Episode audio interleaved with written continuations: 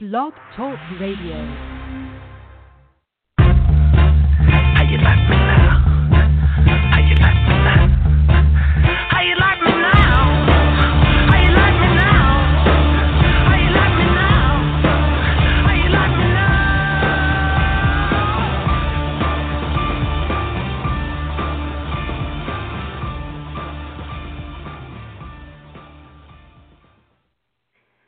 Good morning, everyone. It's another version of or episode of Bragging Rights. This is your host Phoebe, along with my co-host Joe.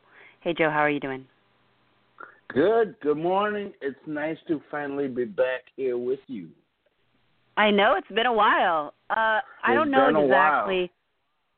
I don't know exactly why it's been a while necessarily. Um, I think last week I just thought you would be tired from uh, your all your escapades the day before, so I think that's why I never even reached out to say if you wanted to do the show or not. Yeah, I kind of well, I woke up that morning and I was like, well, I didn't get a message, so I'm gonna go back to bed.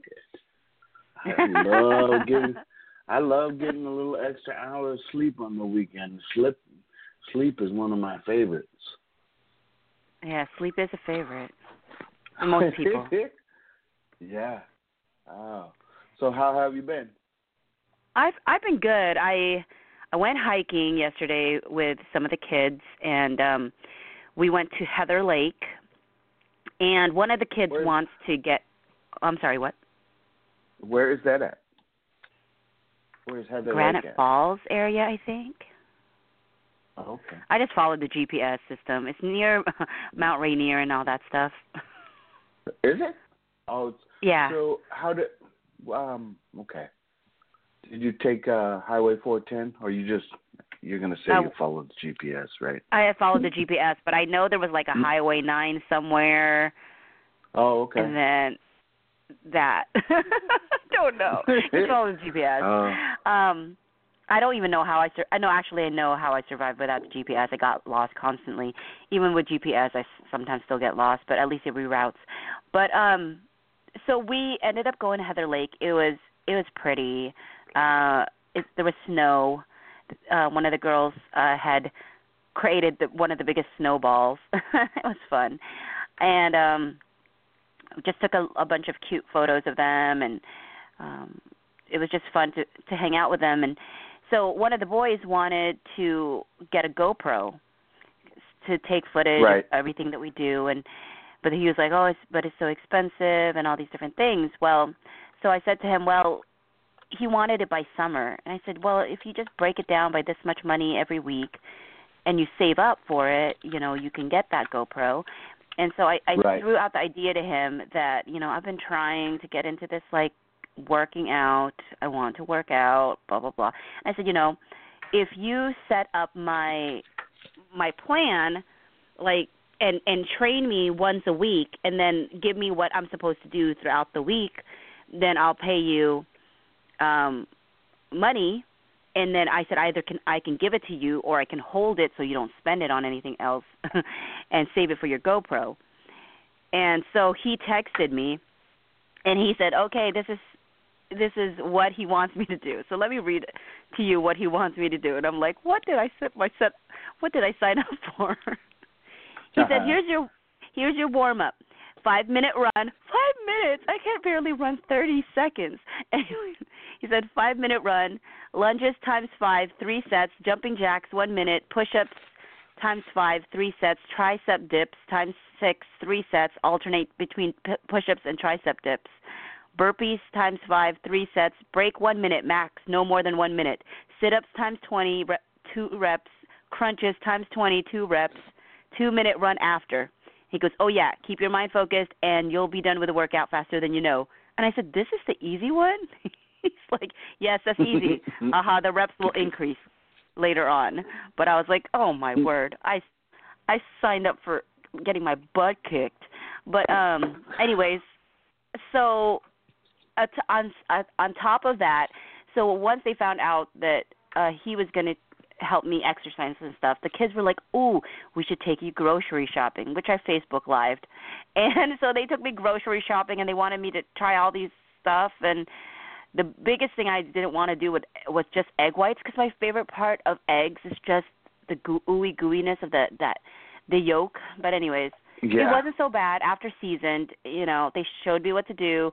The, it was funny because the the girls were kind of amused watching the guys cook. They're like, I don't know what they're doing, but um, but it's still. I mean, it's it looked good. I'm gonna eat it today, and and then so yeah, so yeah, so not only did they go grocery shopping with me, they wanted to come over and cook me food. These kids are great, but so it, it was it was good. It was good hanging out with them and spending time with them. We only get to uh do things together like once a month, but we're either we're trying to decide next month if we're going to go to Leavenworth or Canada for um those Christmas lights and stuff. So we're trying to Uh, decide. um, oh, you're gonna go to Vancouver? the, we were thinking of it. You know, you've have you seen those ads for like the biggest Christmas light display or something or something to that yeah, effect? well, I've been there a couple years uh, in a row. I've been in the town for around that time of year. So we've seen some of the lights, but we haven't seen, you know, like all of it. it was but- like it's just that, that Christmas light maze. But like a maze. Yeah. Hmm. I don't. yeah, I, I, think I I, did- know what you're talking about. I think it is Yeah. Vancouver. Yeah, so I mean, but the thing is, I'm already going over there this Christmas uh, with family, so I don't know. Um, and and one of the kids really wants to go to Leavenworth instead, but we've been to Leavenworth this year, but not for the like Christmas lights display. But I don't know. Well, I, I told them it's a democracy. We're gonna put it out there and have the decision based upon you know what the majority wants, and and just Right. kind of give them the pros and cons of things. Oh, speaking of democracy, no, just kidding. No, just kidding. Okay, how about you? Um, well, speaking of Vancouver, uh, two weeks ago we took our trip up to uh, went to go see our friend do comedy again in Vancouver. So we drove up for the weekend and stayed in the city of Vancouver. Um, you know, I just really Vancouver to me has the same almost same kind of soul as as Seattle does. It's a little bit different, but uh it's very familiar. Uh, just I like walking through that town. Of course, every time I take my wife to that town, it costs me money because you know there's good shopping there. So she uh, has a tendency to to shop a little because you know once you go on vacation, it's it's it's mandatory that you uh do a little shopping and bring something home with you, right? Some something to remind you of the trip, right? Yeah four or five new new items of clothes and nothing from me. That's how it works out. But is that what married life time. is? Got- yeah, it is sort of. You know, sacrifices are made, and mostly it's me giving up the things I want. But that's okay. You know, someone Happy someone wife, has a to happy keep life. the- exactly.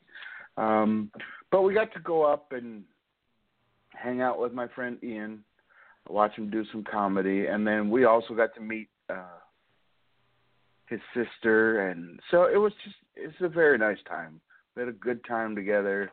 Um it was crazy coming back though. We saw so many uh we saw two very bad accidents on the way back and it was just it was it reminds you that you know you're only seconds away because I was literally looking in my rearview mirror as a car accident happened where on the freeway at 65 70 miles an hour cars were just turning sideways like it was a NASCAR wreck it was crazy so that was pretty Wow. shocking on the way home but yeah it was it was like can we get home a little you know a little faster but and then I saw another poor individual, uh, a motorcycle guy, looked very, very. Um, he looked very hurt. So it was just weird on the way home. We had such a good time. Then on the way home, we it was an instant reminder of, you know, you got to keep your head on a swivel, and sometimes even that you can't control everything. But overall, I mean, we had a really good weekend. And That's good. I'm think- glad. I think we come back, and I think that was the Monday night against Buffalo that we came back. For, and then and then last weekend, oh, I had a wonderful adventure with uh Ian Cornwell and Hoa. We went to the University of Washington for uh the college football pregame show was being televised from Montlake at at Red Square at the University of Washington. So we went up early, early in the morning to go That was a tough over game. to. Oh yeah, it was tough, tough game. But we had went to uh Ian's neighborhood early in the morning, and then took the light rail over and stood in the rain while they did the television show. I got on TV again. Um I was I gave uh Joel McHale a high five, so I got on TV and uh so we were there for about three hours and had a little fun and then after that we had a really nice lunch over at the Five Point Cafe uh near the Space Needle. So it was it was it was a good day of hanging out with some friends and stuff like that. So yeah, keeping busy, having fun. But uh overall it's been good. Well, that's good. Well, I mean, obviously this is this is a sports show, and we'll keep it very much a sports show. But uh, I just wanted maybe like a, a minute of what your thoughts were uh, with the elections. Um shocking. First word that comes to mind. Uh, I was disappointed. Disappointed, but I understand a little bit. Uh, there's vast people in the nation that feel that they were not being represented, represented, and their voice was obviously heard. Um, I think that you know if we can work together to fix some of the fractures that we have dealing with each other, maybe we'll be better off. Um,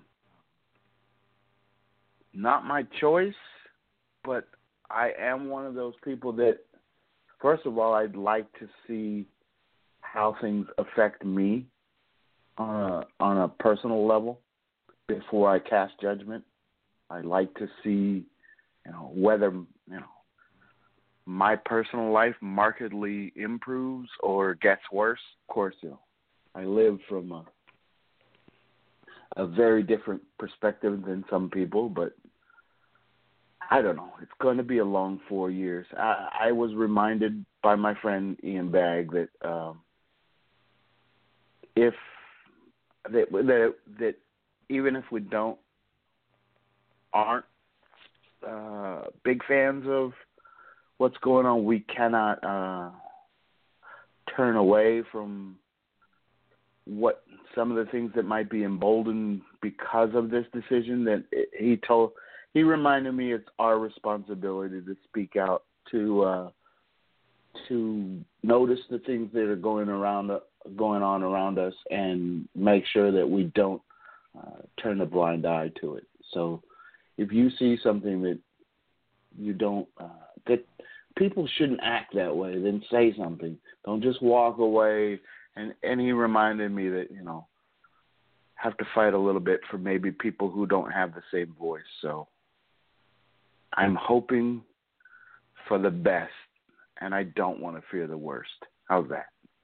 That's as much as I can give you. Yeah. Uh, well, I I remember the day because as I was watching um as I was watching the results come in, uh, certain networks called things far earlier than other networks, which I find always interesting. Why it takes other networks so much longer, but um, but so I kind of already knew what the call was even before I fell asleep. Um, even though um, I think other networks took a while um, to say to say what I think they were dreading to admit to, but yeah, um, maybe.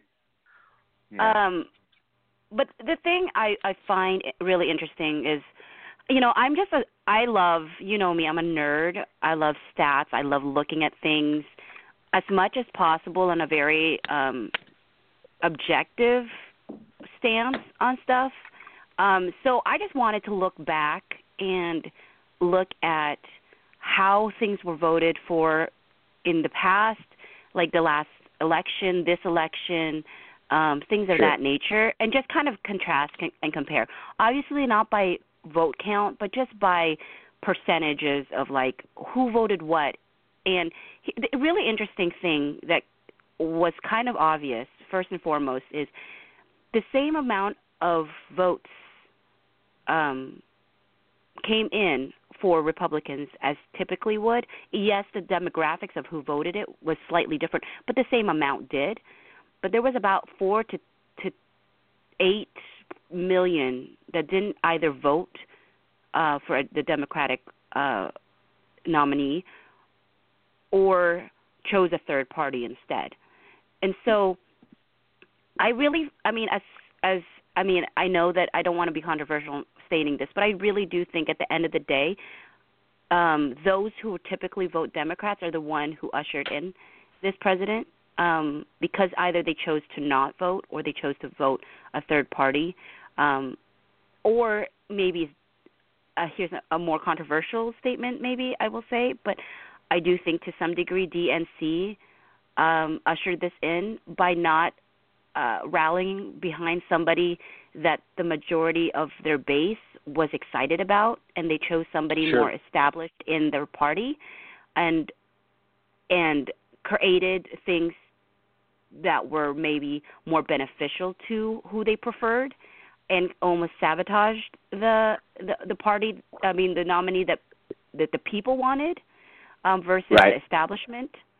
Um, and so I think to some degree there th- you feel the backlash towards them from people who felt like they helped create this. Um, but on the flip side too is I think that there is some dis uh, that there is some um, I think there's some misrepresentation in the media about how he won as well because I think because there's all this hype I mean not, I shouldn't say hype because it's very real. You have seen the emboldened people speaking things that are horrible and things that are wrong Sure. and things that they should be held responsible for uh, both on a personal level and also because uh, when you when you put somebody in the highest office, um, their actions are the measuring stick. So I absolutely agree with that. But on the flip side, I, I hear it so many times that this was um, about white people making a decision. But the reality is, if people look at the stats, it's because he got more minorities to vote for him than Republicans have had in the past. So obviously, there was he he he the only percentage of races that he lost votes from were actually white, and those were who were considered other. But from Hispanics, from blacks, and from um, Asians, he got more votes than Romney did in the last election, or, or more more of a more of the pie, I guess. Either it went Right. to him or it went to a third party. So people have to there, and I have um, and I have friends and family that believe in a lot of ways that um that the way certain word oh okay there's certain certain clips or things were taken out of context and if they had watched the whole clip themselves they felt like the the things that he said was a misrepresentation. So so it was kind of it, it was kind of a hard thing because i i hear as an asian i hear all this stuff in the media and it's true. Uh, there's truth to it i and i see it and i hear my friends who are who are very fearful very scared um about this whole thing. One of my friends she cried all night. It was so difficult for her. Um she was f- afraid for her life. She was afraid of how things would change. Um and and i grieve over that and i feel over that. Uh but then i Sure. have another segment of family and friends that feel completely the opposite where Right. where people are like i'm a i'm a minority and i'm not afraid and or um or i even watched the the video of uh the interview with um that muslim woman that had voted for trump and she said that she voted for him because the Democratic Party won't uh, choose to call a radical Islamic Islamic things into to light, like that they're afraid to say so. And she goes, I don't think recognizing that reality should make people fearful of Muslims in general. She says we need to be able to be honest about the reality that that exists, and it doesn't make me fearful. She said, and it makes me more upset that not, upset. She just was saying it just made her feel more like it's going to be dealt with under this administration versus the other because the other won't even recognize it exists. Um, so it, it's so it was so so I, I guess I'm saying this whole thing. What I'm realizing as I'm watching my Facebook feeds and watching both sides of the parties, like whether Democrat or Republican or or whatnot, is the reality that every time we minimize each other as simply one thing, we're really shutting down a really meaningful conversation about Right, why yeah. why did people make the choices that they made. Um, that it that it, it and it's heartbreaking. It's heartbreaking because there are people that are hurting big time, and and are really genuinely scared. And how do you speak into the lives of people who feel like their friends and family betrayed uh, betrayed them by choosing someone that they feel puts their life in danger? Or um, but on the flip side, you know how how can we have the conversation started from from every angle. And to understand that when people talk about republicans and and and, and the votes for trump that they always make it seem like a, a white vote. And the reality is that's not the truth. And there's so many minorities that have actually voted for him. And get and I read their post and they get frustrated with saying stop talking like we didn't exist in this whole conversation. And Right. why we didn't why we voted the way we did. And why why we think he, he's a better candidate. And it's it's so funny that even in the midst of um this whole conversation minorities still get get um get overlooked which is so funny that the very people that may in essence have helped him win his nomination uh were minorities. And the people are saying that minorities are getting overlooked but yet those voices of minorities get overlooked all the time because they're not the the biggest consensus that because minorities are usually viewed as part of the Democratic Party um when when minorities speak on the Republican side they're always overlooked for the most part. And and so I, I just I just feel like um this this election has been really eye opening and it's been heartbreaking but it's also it makes me sad that instead of opening up really important conversations it has continued to just bring even a bigger divide and um i just hope it gets better i do and i think we're better than this as a a, a nation um but i don't know i guess we we'll see we'll see what the next we, four years are become. real. The next four years are really going to tell: Are we moving forward? Are we? Are we actually willing to have the important conversation over the next four years and continue to make progress? And I guess for me, it's just going to be a challenge to myself on an individual level to keep being trying to become better. Um, and that's all I can do. That's all that's within my control is to, you know, I don't know, just each and every day when I when I meet somebody, you know, I'd I'd rather bestow a smile on them than than than a judgment or or whatever. So I can only try and be better myself and hope I hope that I can at least make enough of an impact that way. So And and just one last note for myself, and I agree with you, is the fact that what made me sad about this election is people made it sound like um, everything is suddenly outside of our control, and I don't believe that's the truth. I believe that we each individual make the decision to be a better person. And Right. if we do see if we do see injustice, if we do see people being malicious and, and, and treating people in derogatory ways, that we step up as people and say that is not part of what being a human being is about. Is that we need to care about Right. people. We need to love people. turning And and turning a and- blind eye is is is the same to me as approval. So Absolutely. If you say it and walk past it, then it's it's complicit. You are you are complicit in whatever is going on. If you walk away and don't, I, you know, I understand there may be situations where you might fear for your safety, but you know, maybe maybe. well, uh, if you fear for your safety, imagine how how much they must be fearing yeah, exactly. Yeah, how, either how other people are. Yeah. And you're you're, you're residual. You're you're almost a, a, a you you get affected just because you happen to be there, but they're they're affected Right. because they're the focus of it. The, the sad part is here's the reality, and as people may not like to admit it or not, it's happening in both sides of the party.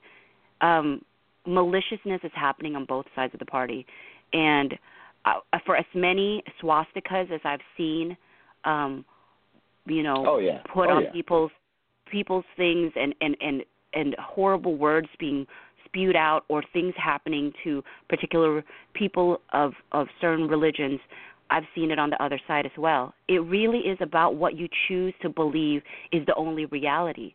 And you can and if you surround yourself only with one set of people and if you don't surround actively surround yourself with people who think differently than you, live differently than you, you will make them a caricature of who they really are. You will make them simply bad or good and never a reality that these that people can change, that people can grow. Um I just and and I don't I don't know what it's worth as a person of minority to say that because I always feel like as a as a person of minority people expect me to say that I'm afraid or that I um or to me honestly when people speak with me in derogatory ways that's a reflection on them and not on myself and I never internalize that. Uh Right. I feel sorry for them. I feel sorry that their world is that small. I feel sorry that they um that they feel like that that's the only way that they can make their life matter. Um but but I can't I can't give them that much power. And that's what makes me sad about what I've seen um to some degree with some of the reactions is that it's almost like people gave their power away and said that because this has happened this inevitably is the only response and there are people that are using this as an excuse to finally say what they've always been afraid to say and feel like they couldn't say. And this is what I will say for people like this. People confuse political correctness with just being com- com- like decent human beings. That yes, there's a, a frustrating thing about political correctness. I don't All right. uh, really yeah. I I can see that. I don't like political correctness, you know. I don't like it when you're afraid to say anything. but when you think that political correctness means that you can't be mean, well, yeah, don't be mean. Like Yeah. that's not political. That's just being a human Yeah. being. Human know what I mean? decency is a little different than just Yeah. being Yeah. PC, right? Politically yeah. Yeah, it's not it's not political correct correctness to be a human like being a decent human being. Don't confuse those two. Yes, I don't Right. like political correctness next to the other person. I don't.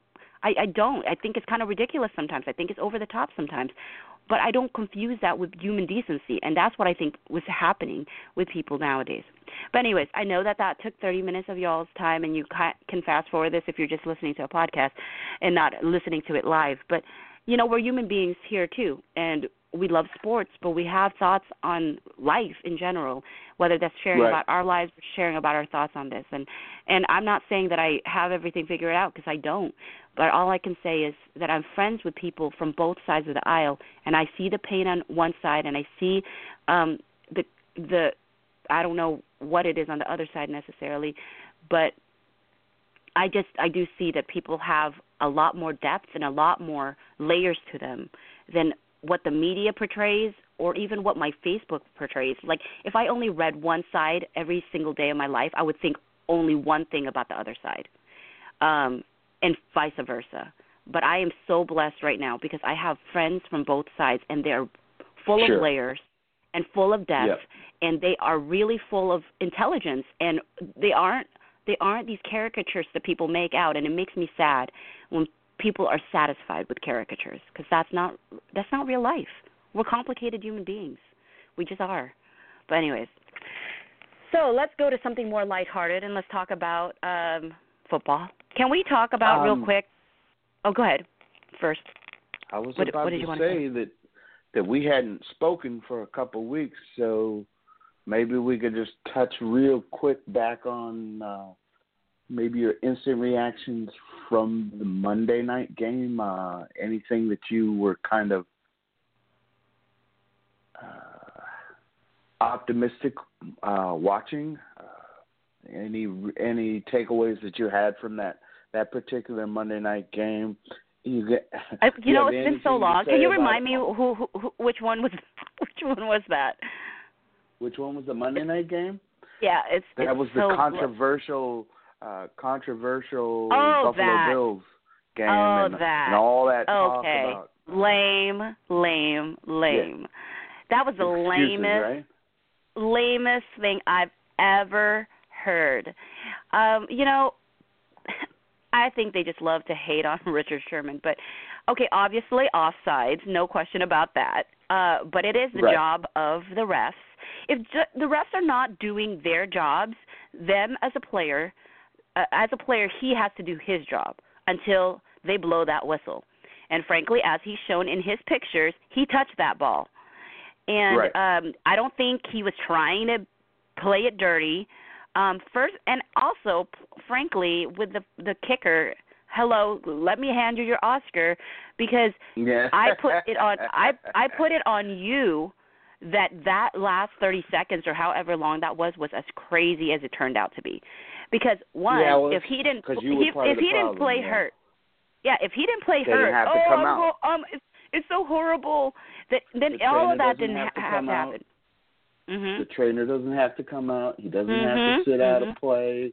The Mhm, the referee doesn't have to spot the ball again a second time and spin. Mhm. Now, see, the other thing that I particularly don't care is for is the Seattle Seahawks, by reputation, uh, were uh, the rest of the league and fans were casting judgment on the Seattle Seahawks based on mistakes that the the officiating crew made. Um, so we're, you know, we ended up being the bad guy for mistakes being made by the officials. We didn't do anything other than, you know, Richard didn't do other thing than play to the whistle. Did his job. right? He, He, did just his did job. his job. Right. They didn't do their job, Now but he with- did his. Now, we exactly. And now, because they didn't uh, officiate it quite properly, now Richard Sherman's the bad guy again. But, but, I like it better when Richard's the bad guy.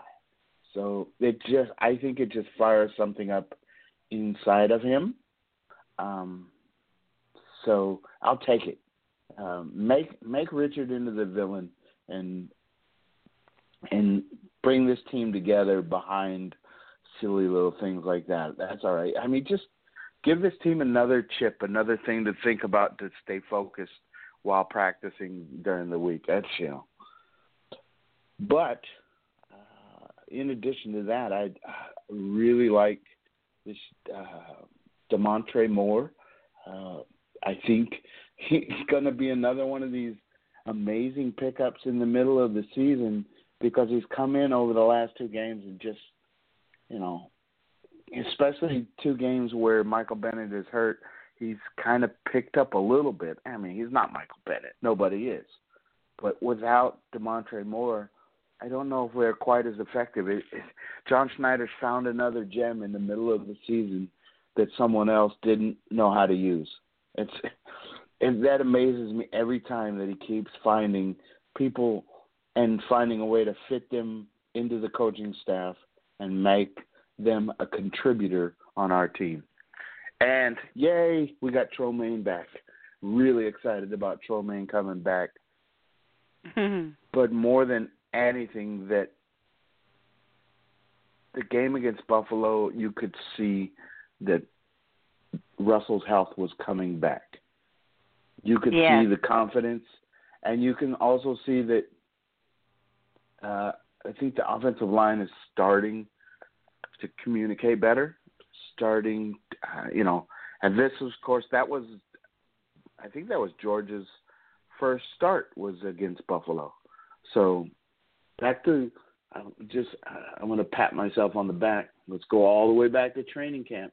Do you know anyone that was uh, ranting and raving to have George Fant start at left tackle? Do you know anyone who was doing that? Oh, I I, And- I don't know. but I'm serious though. When we were there and watching, I just I had a idea of what it could be because he seemed so athletic, and now the fact that he's working with Walter Jones and be, being given game reps, I think will make the biggest difference.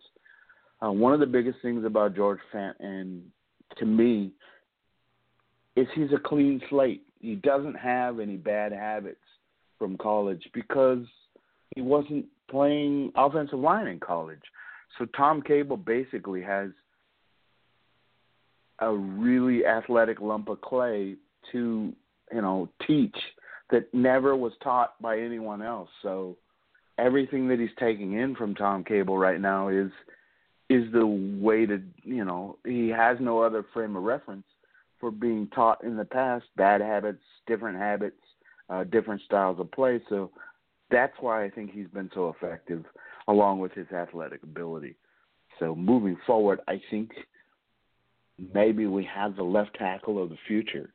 That's you know, and to find an undrafted free agent left tackle at uh, you know, bargain basement prices again. You know, we have the cheapest offensive line. The the other thing I was talking about this week too is you know who the most expensive offensive lineman on the Seattle Seahawks is? The guy who doesn't play at all, J'Marcus Webb. He's the one making the most money, and he can't even see the field anymore. He's he makes up over half of the budget for the offensive line. He makes more. Oh, really? Probably three or yes, three or four of the guys combined.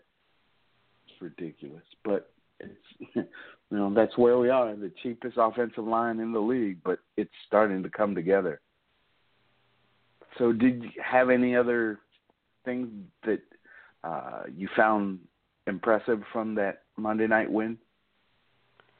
Man, I mean, I I'm I'm at that place in my life where I'm like I can't remember yesterday, let alone. so I'm trying to remember. I mean, if you throw out highlights of what happened in that game, I can tell you. I I mean, it's it it was a nail biter again, right? Wasn't it? Isn't it all? Yeah, it Or was no? pretty close. It was pretty close. They had a chance uh, Um, end. And here's the thing.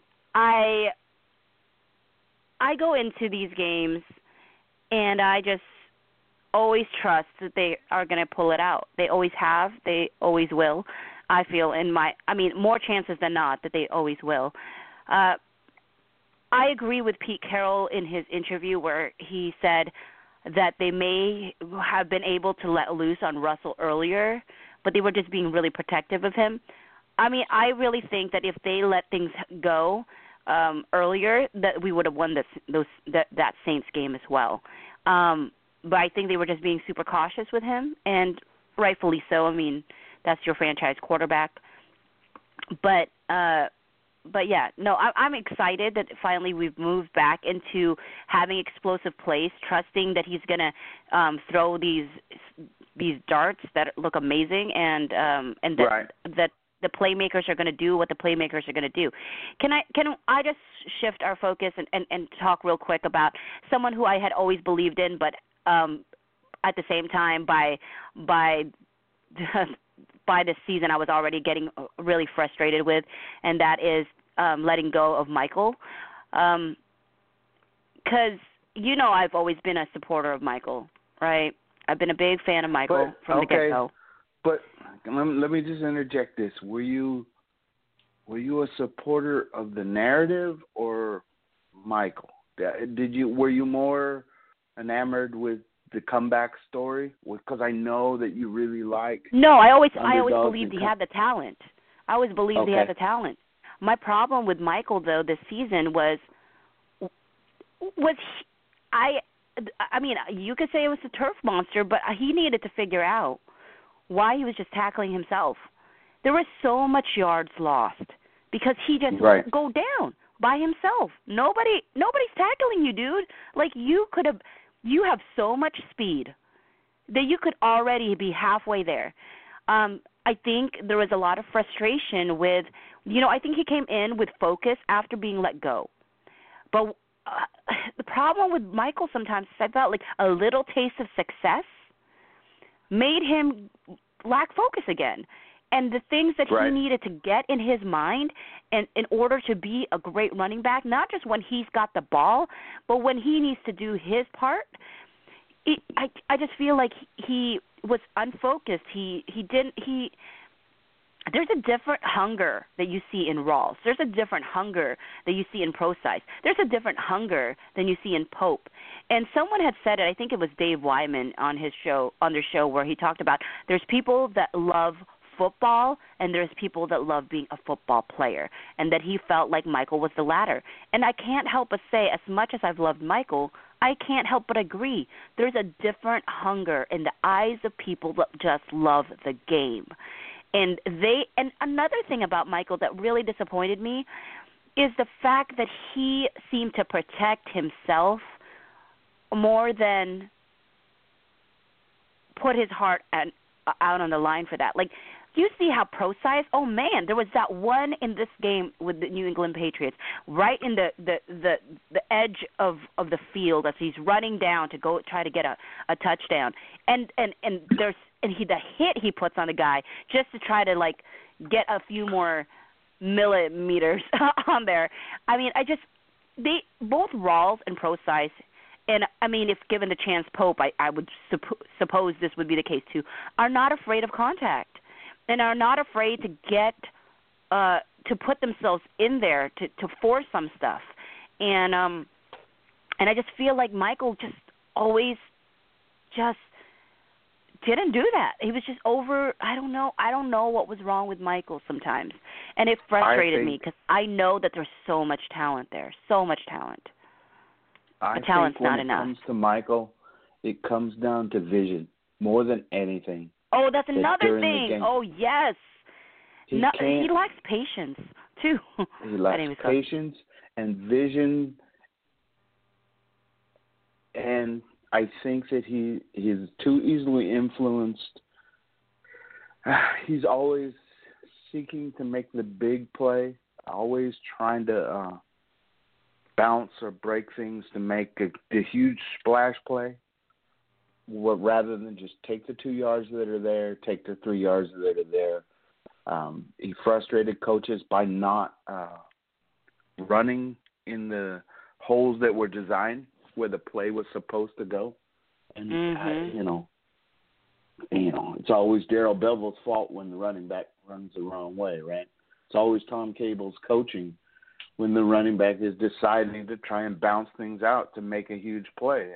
And I think they they got a little frustrated with his freelancing, if you will. And uh, when you look at the future at the running back position, the only question most people had is why was it Michael instead of Collins, right?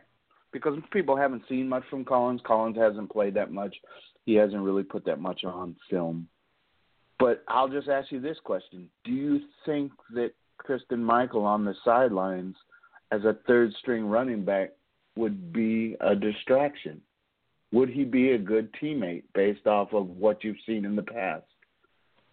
I think that Um, they decided for the chemistry of the team to move forward, bring a young man like Troymaine Pope in, and it's just much easier to have Pope as a third string quarter, uh, running back than watching a guy who's been removed from a starter position.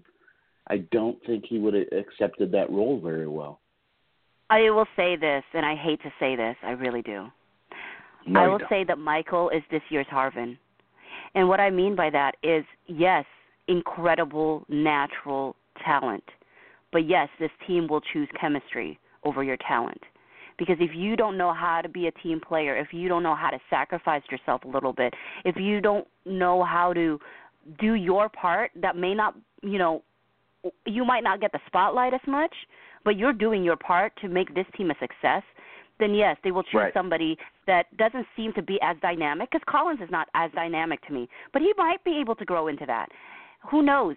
They care more about the character and the way you fit into this team. And Sure. like like Bevell said, when he was when when Bevell was loving Michael in the beginning of this season and he was giving him glowing reports. He there was one thing that he said very clearly. Um w- but he wasn't saying it in a, a threatening way at that time because he was glowing over Michael. But it was very telling at the same time. He said, "We decided to give him one more chance." Yep. And I tell you, I think that he took that one chance and they thought, "Oh, great. He's finally turned the corner." right. But he didn't. And so that one chance no, I think gone. he. I think that he he reverted to. I I would imagine he reverted to some of the behavior in the in the locker room that frustrated them before, and that also made them concerned. You know, he seemed more. You know, uh, I guess you say Dave Wyman said some people love playing football and some people love being a football player. I think he liked being a celebrity more than actually being a football player. Um, Mm. I think he enjoyed the the limelight of the of the game and the position, but you know, it did, I think that he wanted it to come easy, and it. If you look at the Seattle Seahawks and the players that are on that team, there's not too many places on that roster where you saw that it all came easy. You know, they work for everything that they, that you know these these undrafted free agents, uh, lower round draft picks have worked hard uh, week in week out each year to get better and to get where they're at. So I I think that in the long run we are better off with this move. Um, I wish all the luck in the world to uh, Christine Michael in in Green Bay. I, I appreciate the efforts that he gave us last year to help us, because down the crun- down the down the end of the season, we needed a running back, and he came in and gave us a lift. Um, and you know he's leaving the team as our leading rusher. So to get where we're at right now, he was a part of it. But you know, sometimes John Schneider makes the hard call, doesn't he? He makes the hard decision, and he makes the decision in favor of chemistry nine times out of ten. Uh, there's a there's a tipping point where I guess they can take so much, and when it takes away from the team to such a level that it becomes a detractor, he makes the decision and he never looks back. And here's the thing: people can say, you know, he he's our leading he's our leading rusher. Yes, but it's obviously because he also got the ball more. Um, And also, how many times would you say that his rushing numbers could have been far better? There were so many plays that could have gone far better, um, and he he didn't capitalize on it. In his effort to capitalize on it, he didn't capitalize on it. Uh, there was a clip that they showed of of the New England game, and they said this is pretty much what summarizes um, Michael's performance Oh, in yeah. Seattle. And Right, the, I, I, yeah. you know the clip, right? And it's so true Yes. because I remember watching it live and going, "This is so Michael." Bam, bam, gets away, gets away, and then just falls on his own. I it was Mhm. such it was so frustrating. I'm like, you Oh, tell me that you like that. you tell me that that you you you got away here, here, and here just to fall, just to Yeah. fall. Come on, man. And so, do I am I thankful yeah, break, for Michael? break three tackles to trip over your own feet. Yeah. yes, absolutely. Well, and Do- there am was I other thankful for- plays. In, there was Can- other can I- plays in that game where, where like Russell, Russell would go one way, hand the ball to, and Michael would be in the wrong spot, so Russell had to turn and hand the ball to him. So it was totally a broken play, but yet he still got five yards. So, do you give Christine Michael credit for making something out of nothing? But do you? But you also have to credit that um, he created the nothing because he was in the wrong place and running the wrong play. So you give him credit for you know getting a couple yards on a play that's I'm broken. Not, uh, if I gave him credit the for that, play. then I would have to give credit to Andrew Luck, and I'm not ready to give that credit to Andrew Luck. I'm sorry. Oh, I'm not going to credit Yeah. somebody for not for for for for fixing their own mistakes. I'm not going to give credit for that.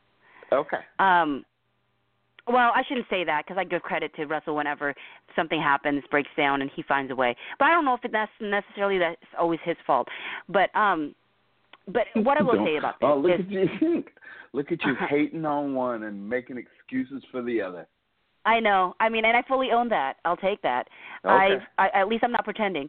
Um, what I will say this about Michael is obviously I am thankful for Michael because when his mind was focused, when he was giving his all in that position, he really got us through a very tough time in our Sure. in our season.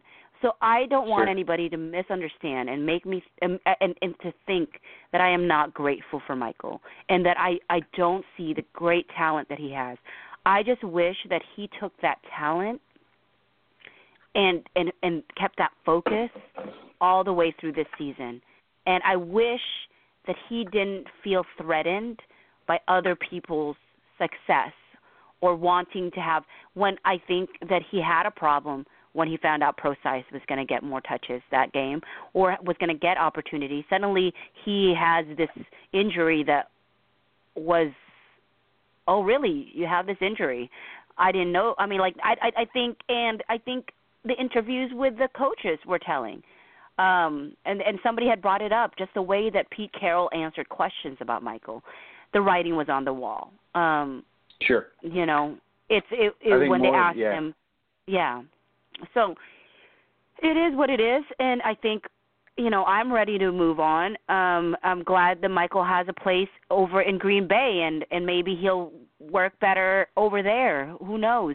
Um i know that there's been a lot of talk about uh aaron rodgers and just whether he's going to step up as a leader and his own frustrations and um you know but the thing is uh Rodgers is known for railing on people. If he if if they are not in the position they're supposed to be in if they make a mistake. So best believe that Michael will be kept in check to some degree by by Aaron Rodgers and people there if he's he's he's trying to freelance any uh any of the any of the runs that he's trying to do. So I don't know. It's going to be interesting. It's going to be interesting, but I'm I'm I'm ready to move on. I'm ready to see what Prosise does. I'm ready to see what Pope does, and I'm ready to see Rawls back. And, and I'm excited for Rawls to be back. Um, I am. so yeah. hopefully, so when More is he is he starting this week or next week or any Who? when and when is he back? Rawls. I well, he's back this weekend. Uh, He is? I don't Oh, believe yay. he'll st- I don't believe he'll Oh. start. I think they'll start with CJ. I think they'll be a certain number of plays with a with maybe a, a note saying that if if he feels okay, if it looks like he's getting into a groove, that maybe there's more plays available to him. but I believe they'll ease him in. I hope they ease him in. I, you know, you saw earlier in the season when he came back, he just seemed so excited to get back in there that it looked a little like he was uh maybe over trying. Uh, Mm, yeah. but I think maybe if he just comes back and just just be yourself, and and you saw from the interview this week that he did, you can tell that he's really excited about finally uh, being able to get back out there with the with the fellas and being able to play this weekend. I think, you know, first of all, Philadelphia's a very good team. Um, we can talk a lot about that, but I think that Rawls is, you know, I don't think you can contain him much uh, emotionally this weekend. He's going to be super excited into this game, and so someone on the other side of the ball is going to be the uh, on the receiving end of of that extra hit at the end of the run that he really loves to give out, dish out. So I'm really excited about what. Uh, actually, I'm looking forward to having uh, Pope, Prosise, and Rawls all together this weekend. I think that there's there's a good chance this weekend that Pope is also active and gets a couple of carries. So we might be able to see if it's if it was just fourth quarter preseason defenses that that Pope was uh, getting positive yards at, or maybe there's something there, and and the fans and the coaching staff were right in the beginning of the uh, preseason to bring him in. I think there's something. I think there's something. Uh, I think his emotions fit into this team, and his narrative uh, is perfect for another guy with a chip on his shoulder. So the three of them, I'm really excited to watch all three of them and how they play. And Prosise is, you know, all off season we heard about how he was a matchup problem, how he was going to be deployed, and it was going to cause issues with uh, other teams' defenses. But we didn't get to see it come to fruition until mostly last week. And then we get to see just exactly how difficult a piece he is. Um, he can beat both kinds of coverage or both defenses uh, just based off of his abilities. Uh, um, if they go dime, he can we can run him. If they go nickel, it, it's a it's a linebacker on a wide receiver, and he's going to eat them for breakfast. I think that today the Eagles primarily go uh, nickel, and they don't play dime. So that's going to put a linebacker, I believe it's Nigel Bradham, on Prosise all day, and he's not going to be able to keep up with him. Prosise is a matchup problem, and I'm really excited for uh, what's going forward. I believe he gets his first touchdown today. I love just everything that he did in the New England game, from his running to his receiving, uh, uh, uh, to um, to. I mean, it's just he he is very dynamic, and I didn't know necessarily that. I I heard obviously, but he being injured, I never got to witness it until really that game to understand right. why they were so incredibly excited about him um from the get go. You could hear it so, though, right? You could hear them. Oh, I heard about it. I heard about it. I just hadn't and stuff seen like it. that, right? Yeah, right. I heard so they, about they it. Had, they had expressed quite a lot of, uh, um, you know, excitement about his, you know, potential uses, and you just, yeah, you're right. You couldn't see it, and and that New England game was your first chance to see. Oh, okay, now I kind of, I, I kind of understand what they're talking about. Uh, so moving forward, it's going to be fun. Yeah, yeah, it, it'll uh, definitely be fun. Um, you know, it's so funny. Uh, people came into this game uh, underestimating again.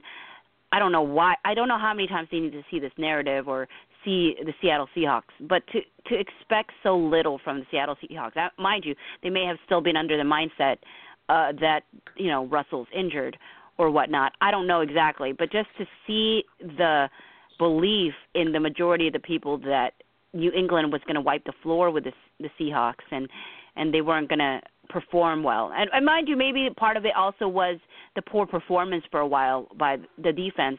And when I say poor performance, I mean it's not like they were scrubs, but it just wasn't to the level that they had seen from um the defense in the past. So I don't know if it was a mix of those things that caused people to feel like they weren't going to perform. But it's I, this team has never been blown out in a really long time. So Let I have a hard time question. believing that. Did the did the um, did the build up to last Sunday night's game not feel a little like uh, before the Super Bowl? That that nobody, you know, all the pundits and everything were already, you know, chalking this up as a as a win for the best offense in the league or whatever versus, you know, that that there was kind of a foregone conclusion that New England was going to win the games, kind of similar to the way it felt everyone thought when Seattle played Denver in the Super Bowl. Um, it was just very similar to me the the the build up to the game. You know, it didn't play out like the Super Bowl, but but it played out like the other one and, until the end. which is Yeah. I mean, how if, if you're a conspiracy conspiracy theorist, I mean, how do you get them to play a game together on Sunday night and it come down to to two yards again on the goal line? It's it's. I don't know how you I don't know how you can script that, but if they did, that was a wonderful job. Well, I will tell you this. Um I I almost wanted to rip my ears out though.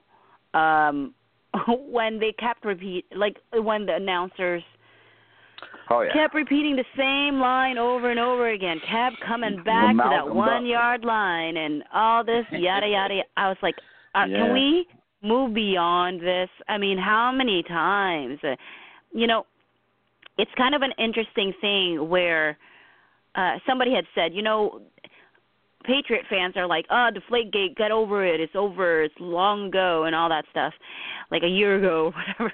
And yet, loves to rehash that one yard line over and over and over and over again. Uh, here's the thing. You know, people made jokes afterwards about how people questioned why didn't they just run it in.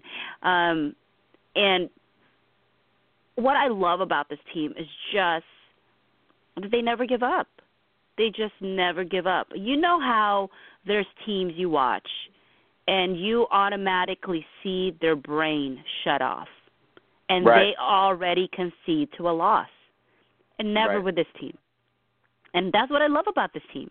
They don't concede a loss. They don't say, "Oh, it's not going to happen." So my why why try? Uh they And- believe that know they they can use- defend that. They they use the cliche to defend every blade of grass, but Yep. yet when you go out there and look at at their performance in the game, it's an actuality that that is exactly what they feel and what they're trying to do. There's so many times in the Seahawk history with this group of men that they've come up with that play with that last blade of grass in front of them. So uh, they they continually believe that they can get it done. They will not turn off and just concede a touchdown just because, you know, they're going to try and make a play, whether it be block a field goal kick or or they don't concede. I mean, even that play with Richard Sherman, it was a they went to block the kick, so you know they wouldn't even concede that three points and in the end it works. So hey, you know they continually fight to that last blade of grass, and it's not just a cliche for them. Absolutely, and uh, that's what I mean. That's what I love about this team. Um, mentally, this is a mentally strong team, and I think they don't. If you're not mentally strong, you don't stay in this team very long. Um, Uh, yeah, I can get that. There is a lot of alpha males in that locker room, but and but they're alpha males that require you to be a part of the team. mhm. Mhm. Well, that's that's cannot. that's what makes you stronger. Anybody can can puff up their their their chest and be like I'm the man, but it takes a bigger man to understand how he fits in a team and can concede Right. the, the the necessary how it's necessary to work as a team to bring about the success of the team.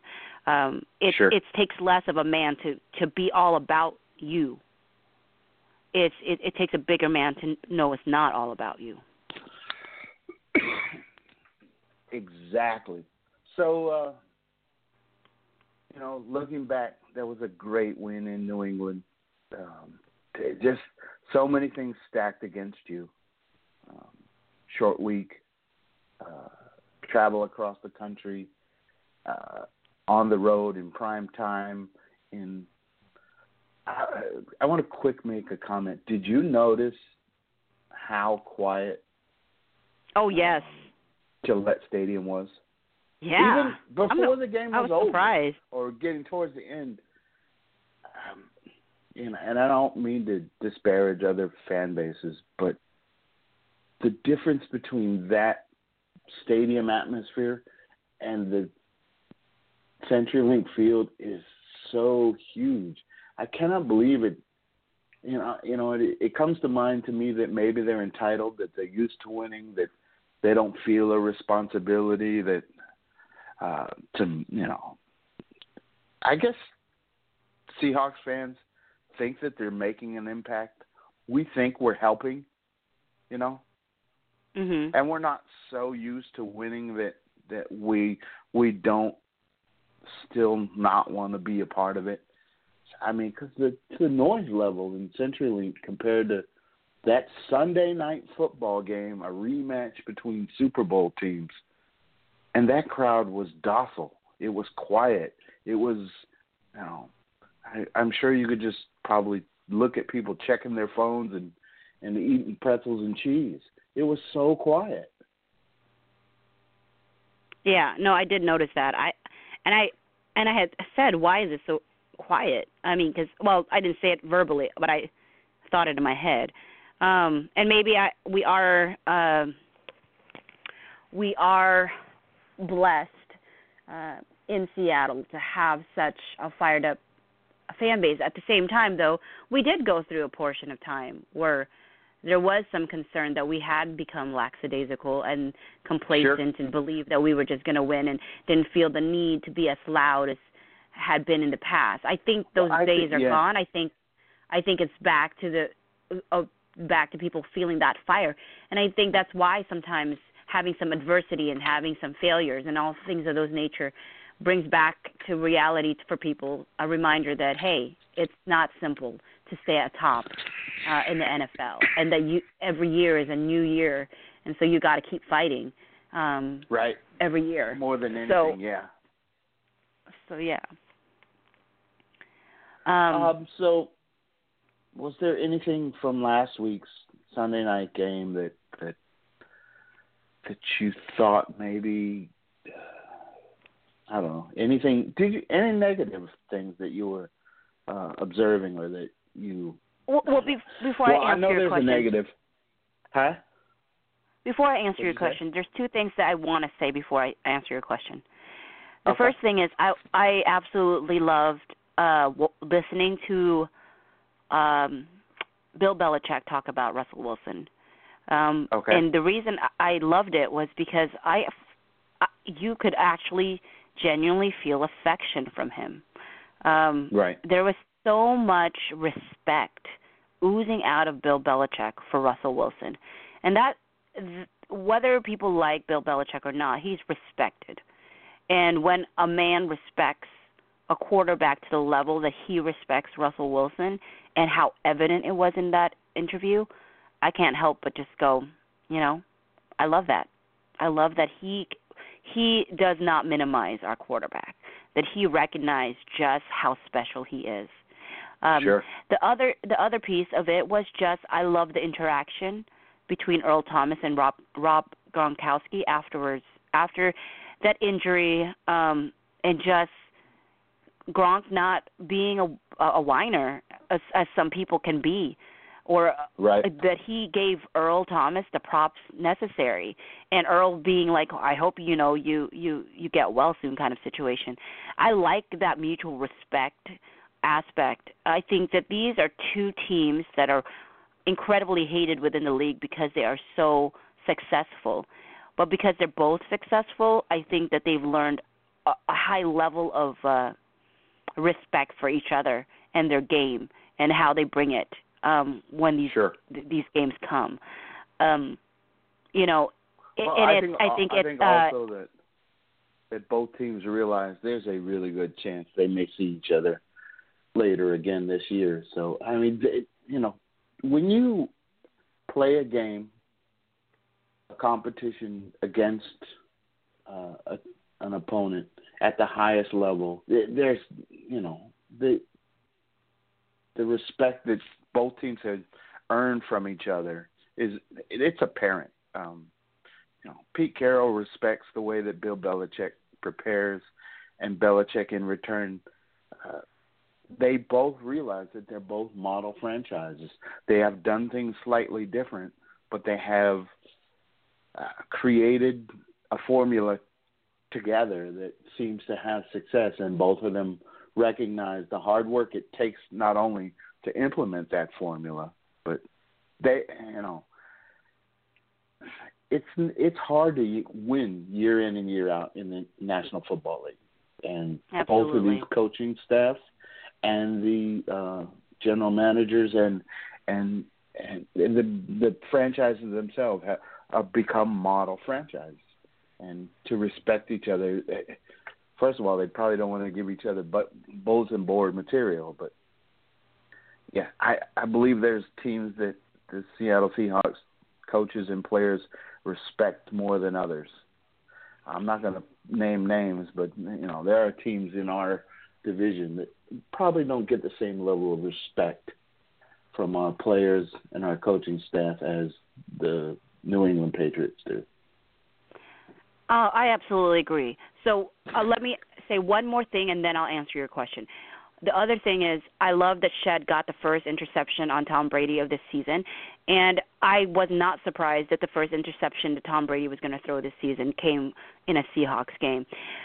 Okay, so to answer your question of what sucked, um, I love him, but Kearse. I I don't Thank curse, you. but I almost wanted you know, to curse. This is this is a. I tried to. I think I tried to tee that up for you because you and I both have been uh, forever team Kearse. Uh, we we've always supported um, the performance that Jermaine puts on the field week in and week out. Both of us consider him unappreciated or underappreciated, but you nailed it. Um, that was probably one of the worst games he's ever played, other than maybe the first half of the Green Bay uh, uh, NFC Championship game, where everything was bouncing off of him and getting intercepted.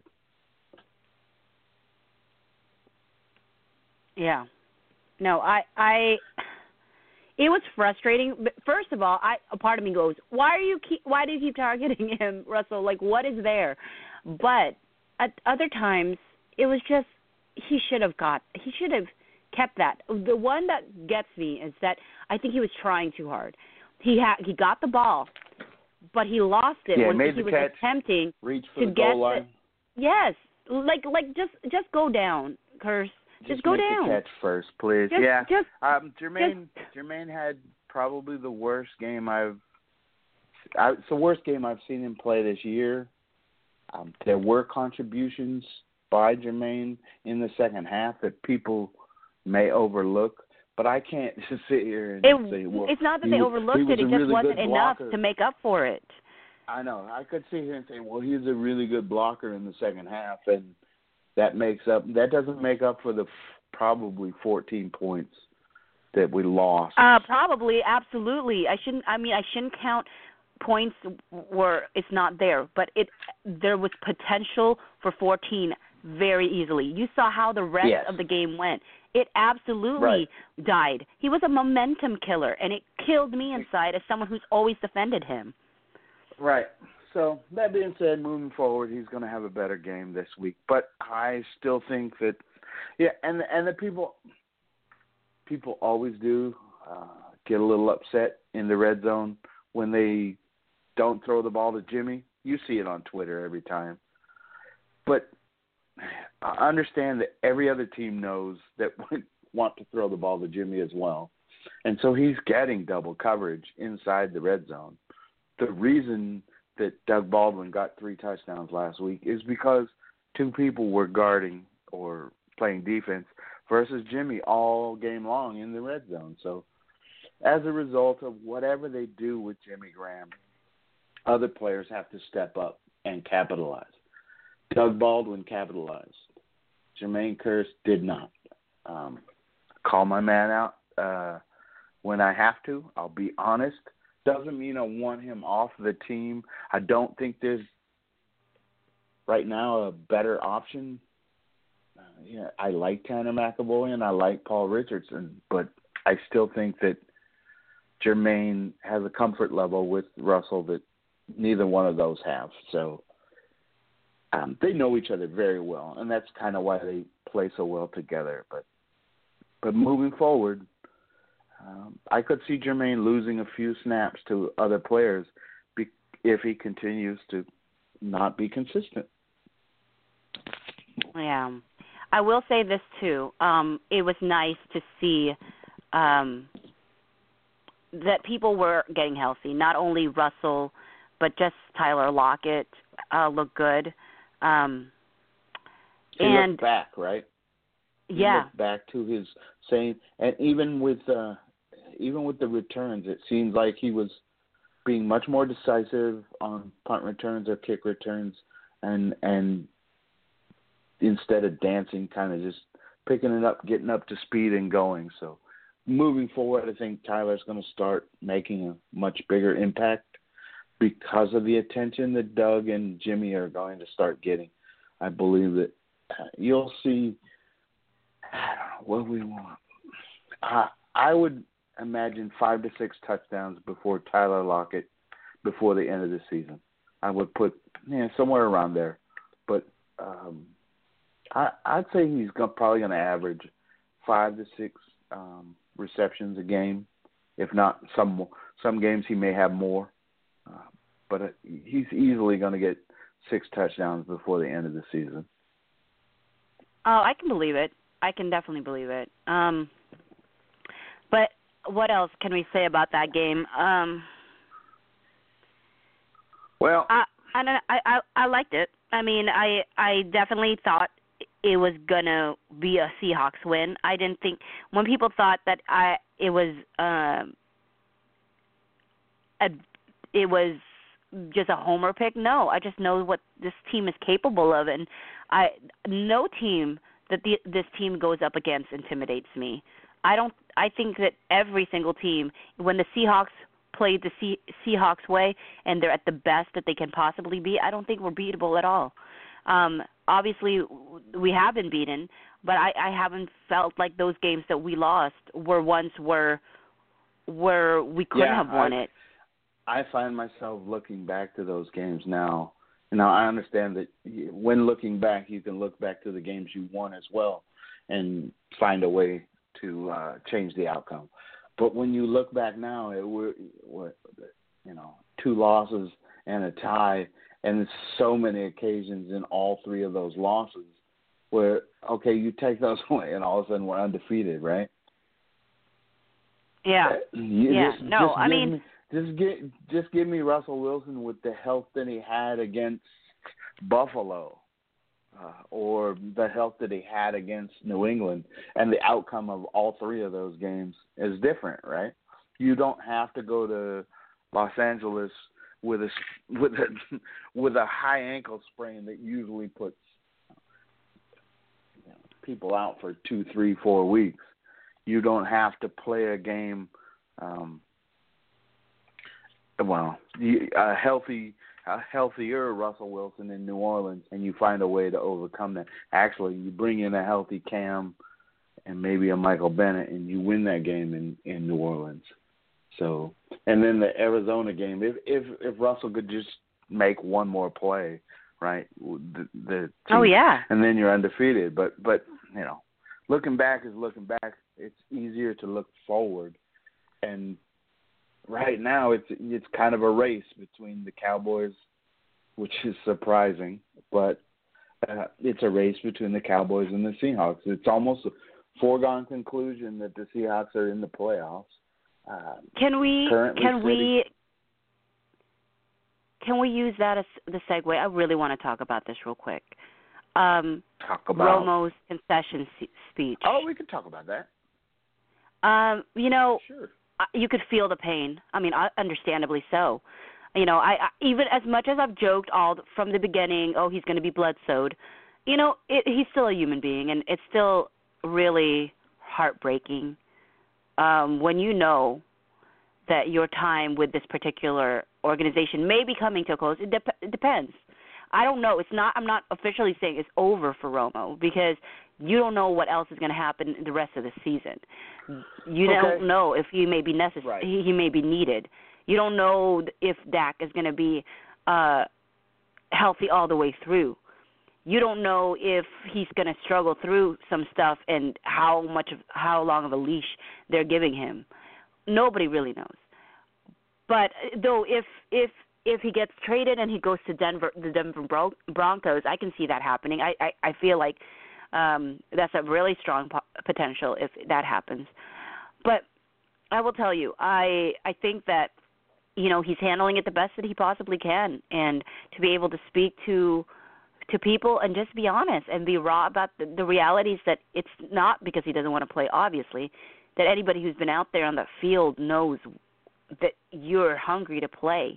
Um, but respecting and understanding what the situation is and caring more about this team and he has no choice obviously but to care more about this team um but yeah so i i, I don't know what did you think about his concession speech Um,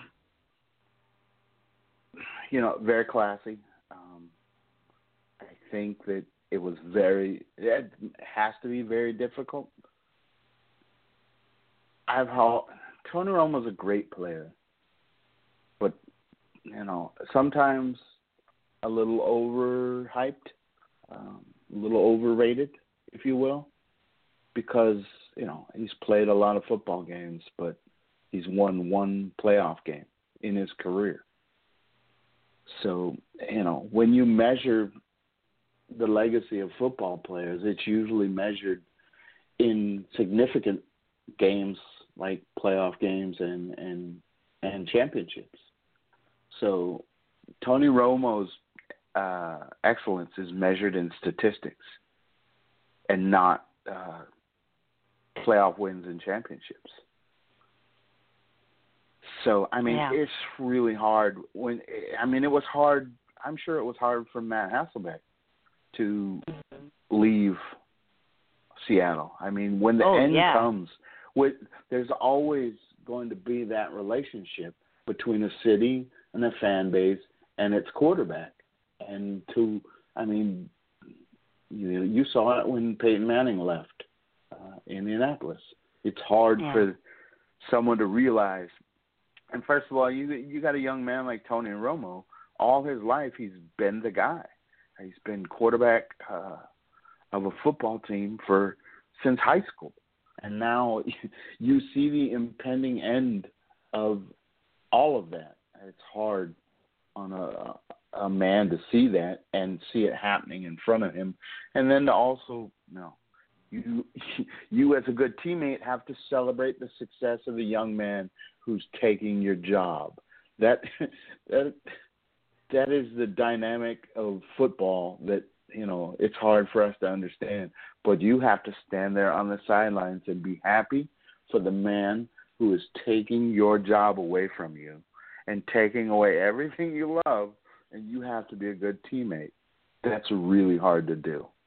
He's done that it that's the with makings class. of a, a great man though um Sure. um in the sense of of respecting what it is for what it is right now. Now this Yeah, they- this they- game, there's there's two things in this game that's that's record or history making, right? You you've got Dak who if he can throw another two touchdowns um in this game matches you know Marino and Russell Wilson with the most Uh-huh. uh, with the longest streak of two plus touchdowns in a rookie year. And so Okay. that would be huge for for Dak if it had happened on a personal level. But on a bigger level is that real the the reality that um the Cowboys have never beaten the Ravens. And if they can beat the Ravens and that is the pick that I have for this week, um that'll be the first time in their their franchise Yeah. history. Yeah. Okay. Um, oh, so we're going to get to this point.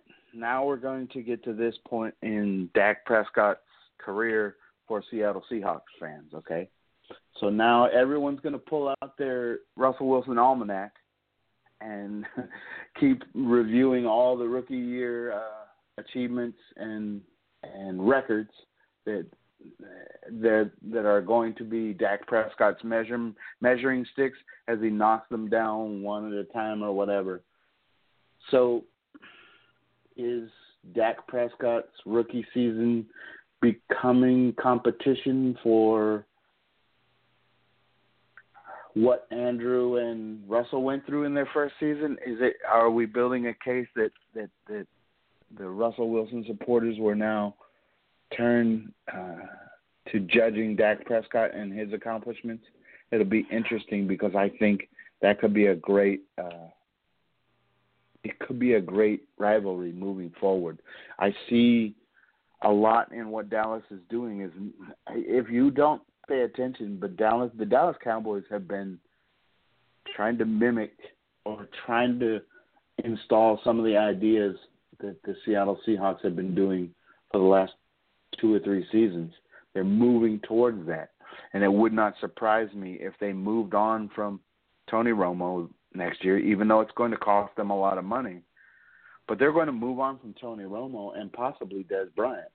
Continue to try and build a team very similar to what the Seahawks are doing. They want to take I bet you in the future they want to take the money that they'll save from Tony Romo's contract and Dez Bryant's contract and build a defense to go with that offensive line to have that same formula that Seattle has for winning.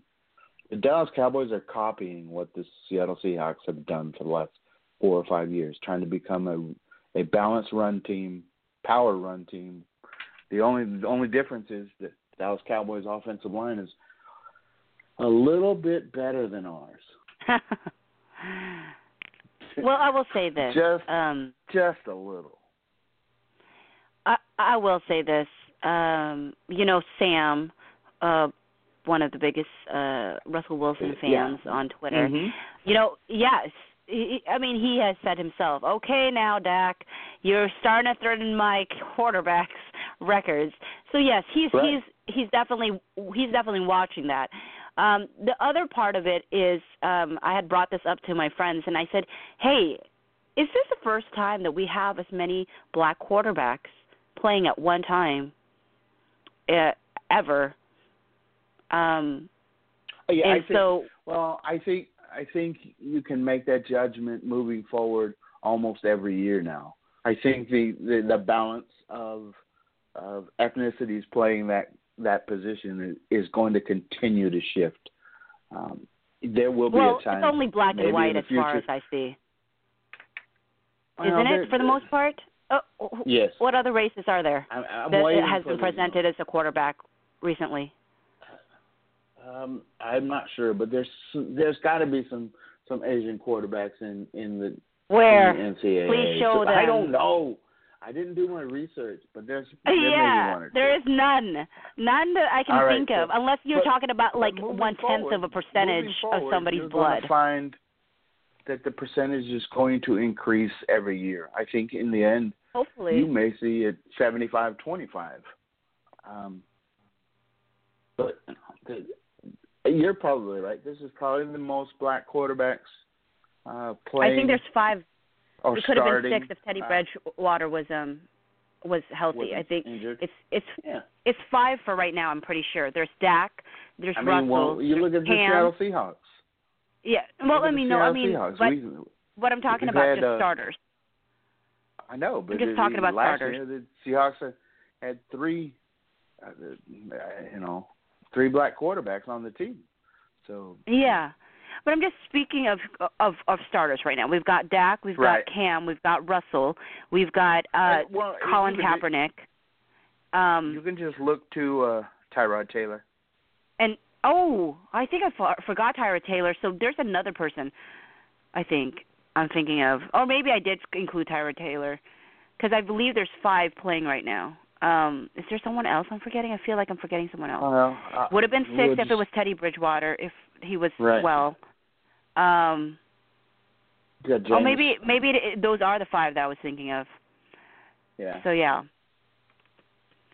you so got Cam, it's- you got Jameis, you got Russell, you got. Oh, Colin, Jameis, you what Tyrod. that's what it is. He's the sixth one, Yeah. Jameis. Okay. So six.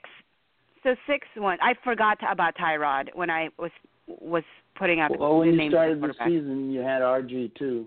You had uh, Yeah, that well, was but very short lived. That was you not- blinked and you I- missed I don't it. think I don't think anyone would consider consider Robert Griffin a starter level quarterback anymore. It's kind of a It's- what it's a just not sad, going to work. sad, what a sad, sad hey- ending to what could have been a great career. Sure, So sad. I'm sure I'm sure he can afford a good quality living, but uh, it is sad. yeah, but you know what? When you're hungry as a competitor, sure, You know, it's not about the money. It, it I mean, yeah, it's great you have the money, but I mean, even with Romo, right? It's like, oh, he's going to be fine financially. It's like that's not the point. These guys hunger to play, and Yeah, you're almost I- I cutting think- out their souls a little bit. Okay, so one of the things I am looking at, okay, I did while we were talking, I I quick looked up uh, Tony Romo's contract details. Hmm So if he leaves, let's say they cut him this year, it cost them thirty-one million dollars to cut him, dead money. Um, so even if they cut him next year, that's nineteen million. Oh, by the way, 2018, you still owe him 8.9 million dollars. Oh, by the way, and finally, you get Tony Romo to clear the books in 2019 with 3.2 million dollars. So if you add all of that, that's how much money is still going to come Tony Romo's way when he finishes with the Dallas Cowboys. So I think that he goes to play for somebody next year. And this speculation, we talked to I talked with some friends this week about where is a good landing spot. But it, regardless of that, Dallas is still going to have to pay the bill for four years because they pushed their contract situation. They pushed the Tony Romo contract forward, forward, forward in order to, in order to uh, be able to sign other players. So they've created, you know, they will have four years of Dak Prescott on a really cheap rookie salary. Well, they've kind of ruined it by still having to pay Tony Romo for four more years on top of that. So the savings that that the Seahawks got to experience by having Russell Wilson become a starter, uh, I don't think the Dallas Cowboys are going to get that same benefit because of the way they've handled their their contracts and their cap moving forward. Uh, I believe New Orleans is the same problem with Drew Brees. They've been pushing the push. They've been pushing. They've been paying minimum payments on that uh, credit card for a while, and when it comes due, they're going to be surprised. Yeah, well, yeah. Well, I don't know what to say. I distracted. I don't know you. what to say. All right. Well, no, well, part of it was I was quick. coughing really badly, and so I had to mute myself because I was just having a, such a coughing attack. But So um, let's talk about prognostication. It seems that now what week are we in? We're in week eleven of uh, the professional football season, and who seems to be the number one person in our pick'em group, uh, being ranked in- the ninety what ninety eighth percentile, and this is thousands and thousands and thousands of entries on ESPN.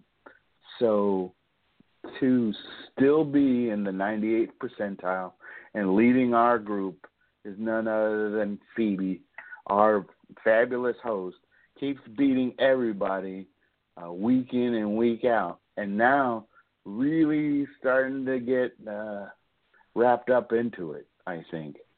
Um, I can't help it. You know, I am yeah. I am in that place where I am very feeling very competitive about it. It's hard um because um this week is full of potential upsets. That I'm Sure I'm making some decisions that I'm like I got to just go with my gut because that's the best thing I can do.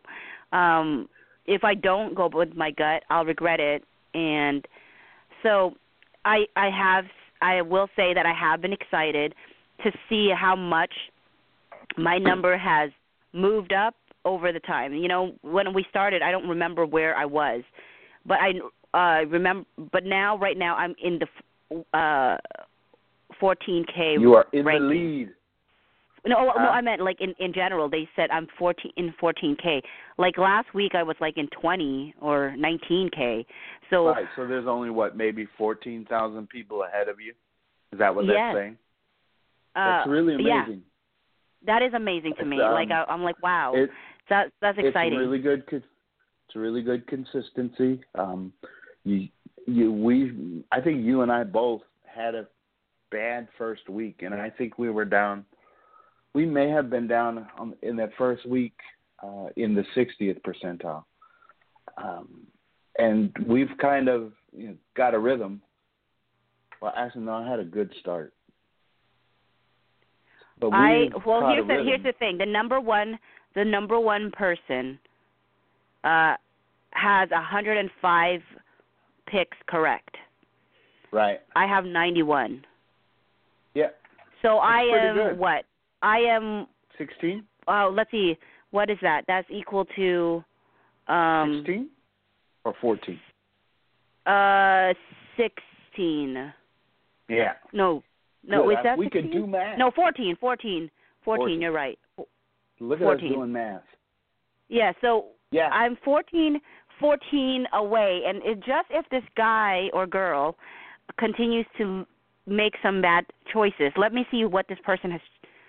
Well, obviously I can't see because, you can't see. but I'm going to check this person out week. for a while. Okay. Because I just want to see. Okay, so the, the top five are, well, technically there's it. They tie for fourth. They have 105, 104, 103, and 102. So Sure. I, I, I, I, I'm, I'm like trying to like inch up there, but I don't know if I'll fall behind this week because again, um, you know, we've got like less than 30 minutes of of this podcast left. But Yeah, I have- go ahead and yeah, I have. It, this is a tough one, and it's going to be interesting to see what you have because let's go. Let's go. Let's start it off. Where, where are you at? Um, who do you have? fir- first of all, uh, let's all go right, go on the list on that. All right, uh, I'm going down the list for the picks this week, and I have my pick up uh, right now. So I'm. So, oh, I'm gonna have to log back in. But Well, okay, I'll go. I'll start off. No, it's, it's, I it's, believe it's uh, Buffalo versus Cincinnati is the first one on the uh, yes. on the docket, right? And Correct. so, who do you have for that week? Who did you pick? Okay, this is. I think I'm gonna. Um, this is a one where I think I might lose, but I just have to put it and um, uh, take a loss because I just got to go with my gut. I, I went with the Bills. I also went with the Bills. Um, I don't think you're you're as far off as as you think you are. Um, I watched the Bengals play last weekend. Um, they it didn't look that good to me. Um, I think that the Bills, well, Bills were on a bye last week. First of all, I thought that the Bills were. Uh, I think they found something against uh, the Seahawks. They played really well. So I, I'm not too far off in in thinking that's a good pick. So I'm Well, following along. okay then. See, that's the problem we're having right now is you and I are starting to think a lot alike. Um, we may be making decisions based on a little, you know, whatever, something different. But your gut seems to agree with my uh, my analysis, if you will. But I'm kind of going with my gut as well. I mean, there's only so much you can prepare each. You know, sometimes it seems like the more you prepare, you outthink yourself when making picks. Absolutely. It, sometimes I think that's what comes most down to do. I got a feeling, and sometimes Mhm. the feeling is right, and and your first was a lot of the times. I don't know if you've ever gone back and changed, uh, like right before kickoff. I've done that with a couple things, couple times, and you know, it, it, nothing worse than going back right before kickoff and wavering in your picks, and then finding out you had it picked right in the first place. That's the worst. Mhm. Yep. So I chose the Buffalo Bills as well. I mean, the Bills are four and five. Cincinnati's three, five, and one. They didn't show me anything last week other than all they can do is throw it to AJ Green. Um, I like the way the Bills are running the ball. I think they can win this game uh, on the road. I think the next game's a slam dunk. I think that you and I will probably have the exact same pick. The Chicago Bears will be on the road, uh, going to MetLife Stadium, and uh, I think the team has given up on Jay Cutler and the situation there. it's I, Chicago right now is not a functional football team. I I would would not be surprised if John Fox was fired at the end of the season. There's something wrong there. I think they may clean house in the off season and get rid of the quarterback and maybe some of the higher paid uh, free agents and and guys like Alshon Jeffery won't probably won't be there next year. So I'm taking the Giants at home to move to seven and three now. Let's not forget about what the Giants are doing now. That puts them at seven and three. Yeah, I I have them going to seven and three. Uh, I have them winning this game. Um, I mean, maybe the Bears are going to do better than people think in this game, but I still think the Gi- Giants pull this out. Yep. I think the next one, next game seems to be a slam dunk for me too. Uh, there's just no way I'm picking the Cleveland Browns to win a game. I, we, you and I took our chance when the Cleveland Browns played the New York Jets. I thought it was their best chance to get a win for the year. I, I think that you felt the same. Not really I trying did. to speak for you, but but we both no, but it's true. uh, That was probably we the both best picked shot them I to saw. win that game, and they had a chance, and they found a way in the fourth quarter to surrender a lead, which they've done three or four times this year. They just don't seem to know how to win yet. I like what Hue Jackson is doing as a coach, but right now it just doesn't seem he has the quarterback in order to get it done.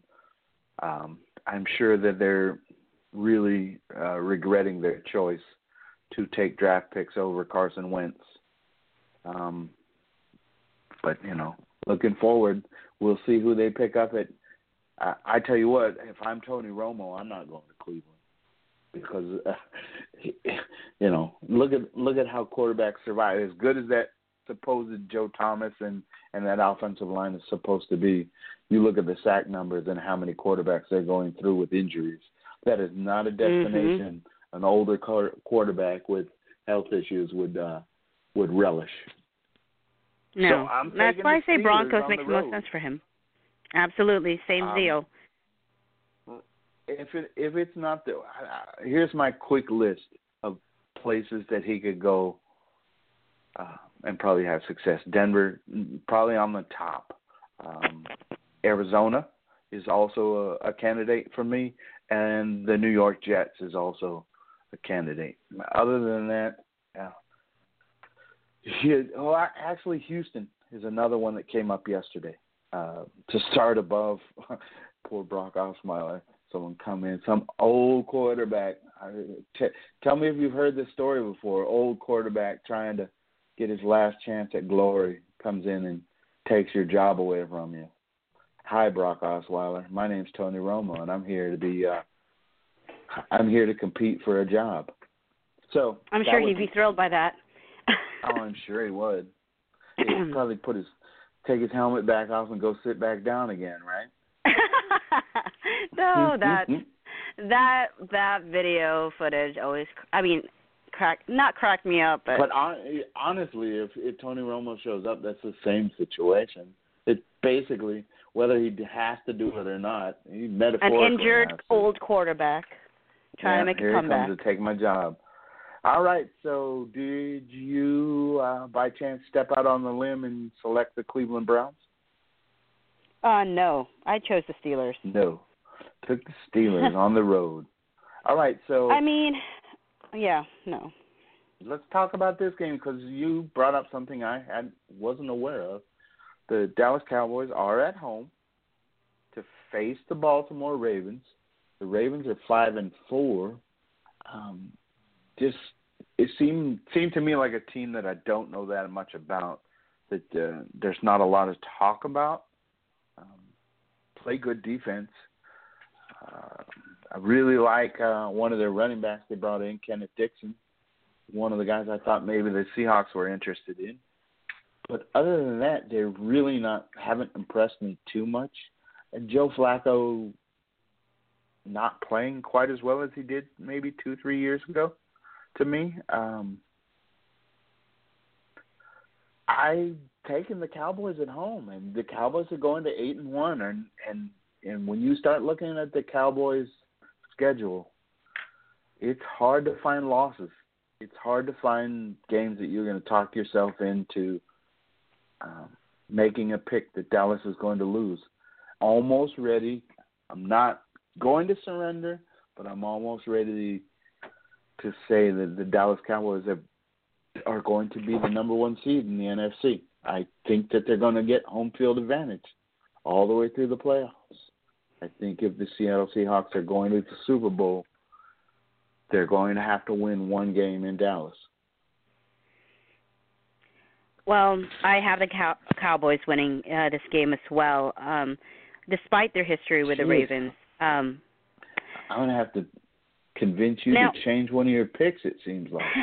now, if if the Ravens uh, if the Ravens end up winning this game, it will definitely be like the monkey that they can't get off their back. But right. but I think this is the monkey Yeah, that they will get off their back today. If they couldn't win this game, it- it's a monkey on their back, but a monkey they won't see for the rest of the season again. I don't think they'd see that that monkey in the playoffs. I don't think it'd be a Mhm. big deal. It's kind of an insignificant monkey, if you will. Um, yeah, they'd be eight and two and still the number one seed. So, and for you and my purposes, if the Ravens beat the Cowboys, who do you think picks the Ravens in our group? Who do I think? Only the people that are only the people that are 25 picks behind, maybe. I don't know. People trying to, you know. And once you get into that mode in a pick'em league, you're in trouble. If you're trying to pick upsets because you know that the consensus will be with the favorite, or, or then you're in trouble. There's a reason you're at the bottom of the pick'em list. you can't lead from the bottom. That's right. It's hard. Um, so,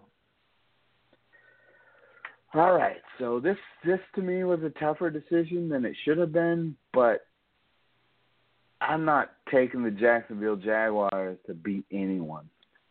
Um, I have picked them a couple times this season. I'm sorry, but I think that something's wrong coaching wise, connecting with the players. They have talent and they can't seem to find a way to win. I'm taking Detroit to win at home. Um, I don't like the body language and, and the performance lately of, of Blake Bortles. And I just don't see a lot of fire from the Jaguars team. It's it's kind of sad because I think this is Gus's last chance, and uh, I don't think it's going to work out. Yeah, I agree. I I think this is his last chance. Um, you know, with the Jaguars, fool me once, shame on me. Fool me twice, shame Right. on you. I just I I can't be fooled anymore. And um obviously, it may be the game that they go, ha ha, you should have still believed in us. But I I chose the Lions. All right, so I'm looking at the rest of these picks, and uh, I'm, I have a bad feeling that you and I are lockstep all the way through I don't the think entire so. weekend. You don't think so? I don't think so. so. Who do you got All for right. the next one? So I'm not. You would think that I would take the Colts at home just to be contrary, because I know you won't choose the Colts. Um, but I think I spoke about this earlier. Tennessee is my pick to win this division, and I think they have to win this game on the road against the Colts in order to do so. Um, you know, Tennessee keeps fooling me into thinking, okay, they're becoming a better team, and then then they would trip and fall. And this is this is kind of a weekend where they would trip and fall. You got the Colts coming off a bye, so but I'm still taking Tennessee to win this game. I like the way they're running the ball. All right. Um obviously I chose the Tennessee Titans. Come on, man. Obviously, Um, the hater in you will not let you. All right, so the next game, I'm pick up the pace a little bit. Tampa goes to Kansas City. So Kansas City is surprisingly and quietly a seven and two team, uh, one of the other contenders in the AFC, if you will. Um, now it seems like the AFC has. I think every team in the NFL right now has flaws. Uh, Kansas City's a little flawed. Uh, but they do run the ball and they play good defense. So I'm taking Kansas City to win at home over the Tampa Bay Buccaneers. This Tampa's is where our opponent for next week too. Go ahead. this is where I chose something different from you. I chose the Buccaneers. Yeah, I chose the Buccaneers, and and the main reason is because of just all the injuries that is with the the Chiefs this week. Um, Okay. you know, with Maclin out and with Peters out, and I, I just I just think that there's a chance that that the Buccaneers can capitalize over an injured team. So that's why I'm choosing the Buccaneers. That's a bold choice. Um, I would call it foolish even, but we will see. All right. So we do have one difference. So that could that could be the one that I can make up space on, make up one slot to to catch up. Um, but let's see. Arizona going to Minnesota. Uh, Arizona's four four and one, and Minnesota's five and four in a free fall. Uh, Minnesota lost another offensive lineman last week. I don't like that at all. Chandler Jones and uh, Markus Golden are going to have a day. Give me the Cardinals on the road over the Vikings. Here's another one where we're different on. I did choose. Oh, I did choose the Vikings. Um, as silly as this sounds, they have a new kicker, and I'm not gonna say I kickers make it or break it, but I feel like this team needed a morale boost that had to do with a personnel change. As silly as it may sound, that I'm saying a kicker makes a difference of this magnitude enough for me, I, I actually do, and I will be choosing this is the Vikings. this is ridiculous. This is ridiculous. I'm moving on. All right, so moving forward. You'll until you uh, see in it. Los Angeles. Huh? All right, you can call me. Please call me out on Twitter if you are proven to be correct. But I'm just going to tweet "I told you so" when uh, the Cardinals really put a whack down on the uh, Minnesota Vikings. So Miami right. is going to Los Angeles. Uh, I don't know if you've seen for the last couple of weeks, but Miami has actually become a very physical running team, and one of the hottest running backs in the league is is playing for Miami. Finally, he kind of in the early part of the season he was kind of on the bench for various reasons, but Miami's playing really well, running the ball really well. I'm taking Miami to beat the Rams, to take the Rams to four and six. They're almost Well, I- no better than 500 by the end I will tell you this. I knew when you said we're going to have exactly the same picks from this future. I already knew the answer was no, we're not. Okay. I think this is more my risky pick out of all the three that you think, all the other two that I've already said that you thought were risky. I do think this is my most risky pick yet. I am choosing the Rams, and the main reason I'm choosing wow. the Rams Yeah, that is is that is is risky. this, this is the riskiest one. The most reason, the the biggest reason I'm choosing this is just the unknown factor of what Goff can do, and what opening the playbook for him means. I don't even know, but I know that the Dolphins are playing well. And honestly, my first, the, my first thing was I'm going to just choose the Dolphins because that makes the most sense. But my other part of my gut said just take a risk. And the biggest risk, and I knew this one is the biggest risk. I don't think the other two are as much of a risk as you're making them sound, but this one definitely is a risk because it's totally unknown, and that could work yeah. against me or for me. I always Um, so I always convince myself that I'm right each and every week, and then I go back and look and say, how did I miss this, this, and this? Because I, I think I'm going to get 11 or 12 right every week, and then when it turns to eight, I'm like, how did I not see this? So Yeah, so I'm know. choosing the Rams, and I mean, All you know, honestly, I gotta just go with my gut, even if I, in the end, I lose my number one spot. Just gotta go. Can't play all right, scared. so I I believe I believe the next one will be a slam dunk. New England Patriots on the road at seven and two with the San Francisco 49ers one and eight. I think the 49ers have pretty much cashed in their season. It would be the upset of all upsets if the 49ers found a way to beat the Patriots. So I'm gonna take the Patriots, of course. Give me the chalk. Yep, I'm there with you. All right, so we both know that um, we're taking the Seahawks over the Eagles. Yes, Absolutely. it's going to be a closer game than I want. Again, I wish that I didn't have. I don't know why people An, I know. expect Leave anything different. Ah, it's always gonna. It's gonna be one of those. I'm gonna go ahead and take my instead of wait till later this evening to take my blood pressure medication. I'll take it this morning so I'm prepared. All right, so we've got Green Bay on the road against the Washington Redskins, four and five against five three and one. Uh, Green Bay really needs this game, but not as bad as Washington. Washington, to me, lose this game and they really fall far behind the Cowboys and the Giants. Uh, you know, if the Giants, we with us calling the Giants for a win, puts them at seven and three, and that's a long way to go for the Redskins to get back there. So I'm taking the Redskins.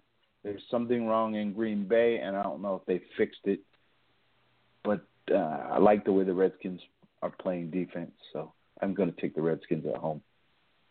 Yeah, I don't. I don't think they fixed it with uh, a Green Bay, so I chose the Redskins as well.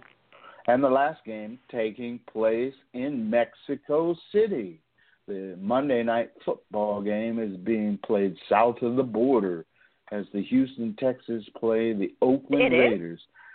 Yes, and I believe that you know, uh, just going off of kind of what I see, I believe the Oakland Raiders will probably have the home field advantage there because it's probably easier to get there from California. There are numerous Hispanic Oakland Raider fans. I think between the Oakland Raiders and the Dallas Cowboys, it may be the two largest uh, Latino fan bases for National Football League teams. But I am taking the Oakland Raiders to win in Mexico City at Stadium Azteca on Monday night. I'm all about the Raiders. Uh, I'm proud of this team in the sense of where where they've, you know, they have been for a while, and now how they're Right. coming and and really reviving this this franchise that have very Raiders- die-hard fans. The Raiders are a, a AFC team to keep your eyes upon. Uh, if if the playoffs started today, I mean everyone would probably have New or, uh, New England as their favorite, but Oakland is learning how to win, and they are learning how to be a balanced football team that can play some decent defense, and they're also going to get back another pass rusher here in a couple of weeks with Aldon Smith coming back from suspension. So they have a chance to improve even more. Um, they're making a name for themselves, and they are becoming a contender in the AFC. Uh, yeah, absolutely. I, All right, so we got Oh. Two minutes left. What oh no, we don't. We got 90 excited about? seconds. Okay. We got 90 seconds. I just got told. I was like 90 seconds. I'm like, oh, I was I was just That's good. getting all lackadaisical right, so about it. it's just going to be a. We didn't talk too much about today's matchup, but I think it's going to, like like I said, it's going to be one of those emotional games. I'm looking forward to hearing all the post game about a Seahawks victory and moving forward. It's just the sky's the limit from here on out. And I, will say this uh, uh, in closing, in regards to this game, uh, it's nice to hear Carson Wentz say that he looks up to Russell Wilson and, and has it's like part of his childhood, and it's it's kind of a funny thing to hear, but just a reminder that he was just 15 when he was watching Russell Wilson play uh, in NC State. So. um it's been kind of amazing to see just how much what Russell Wilson's going to be uh, to many players uh, in the future that this is a guy that legitimately kids will be like little when they were watching him and will be coming into this league and be affected by what he did. I, I, I think that our, our quarterback will someday be in the Hall of Fame. I, I really do. And I, I I'm so sad that we didn't get to talk about him wanting to bring the Sonics back and getting in the loop with that. But next week we'll probably well, we could come back next week and talk about that. Uh, That absolutely. I'm Okay. really- it was good to be back. So It is. We had a chock. Uh, it was chock full. So anyway, thanks you guys. Uh, talk to you guys next week.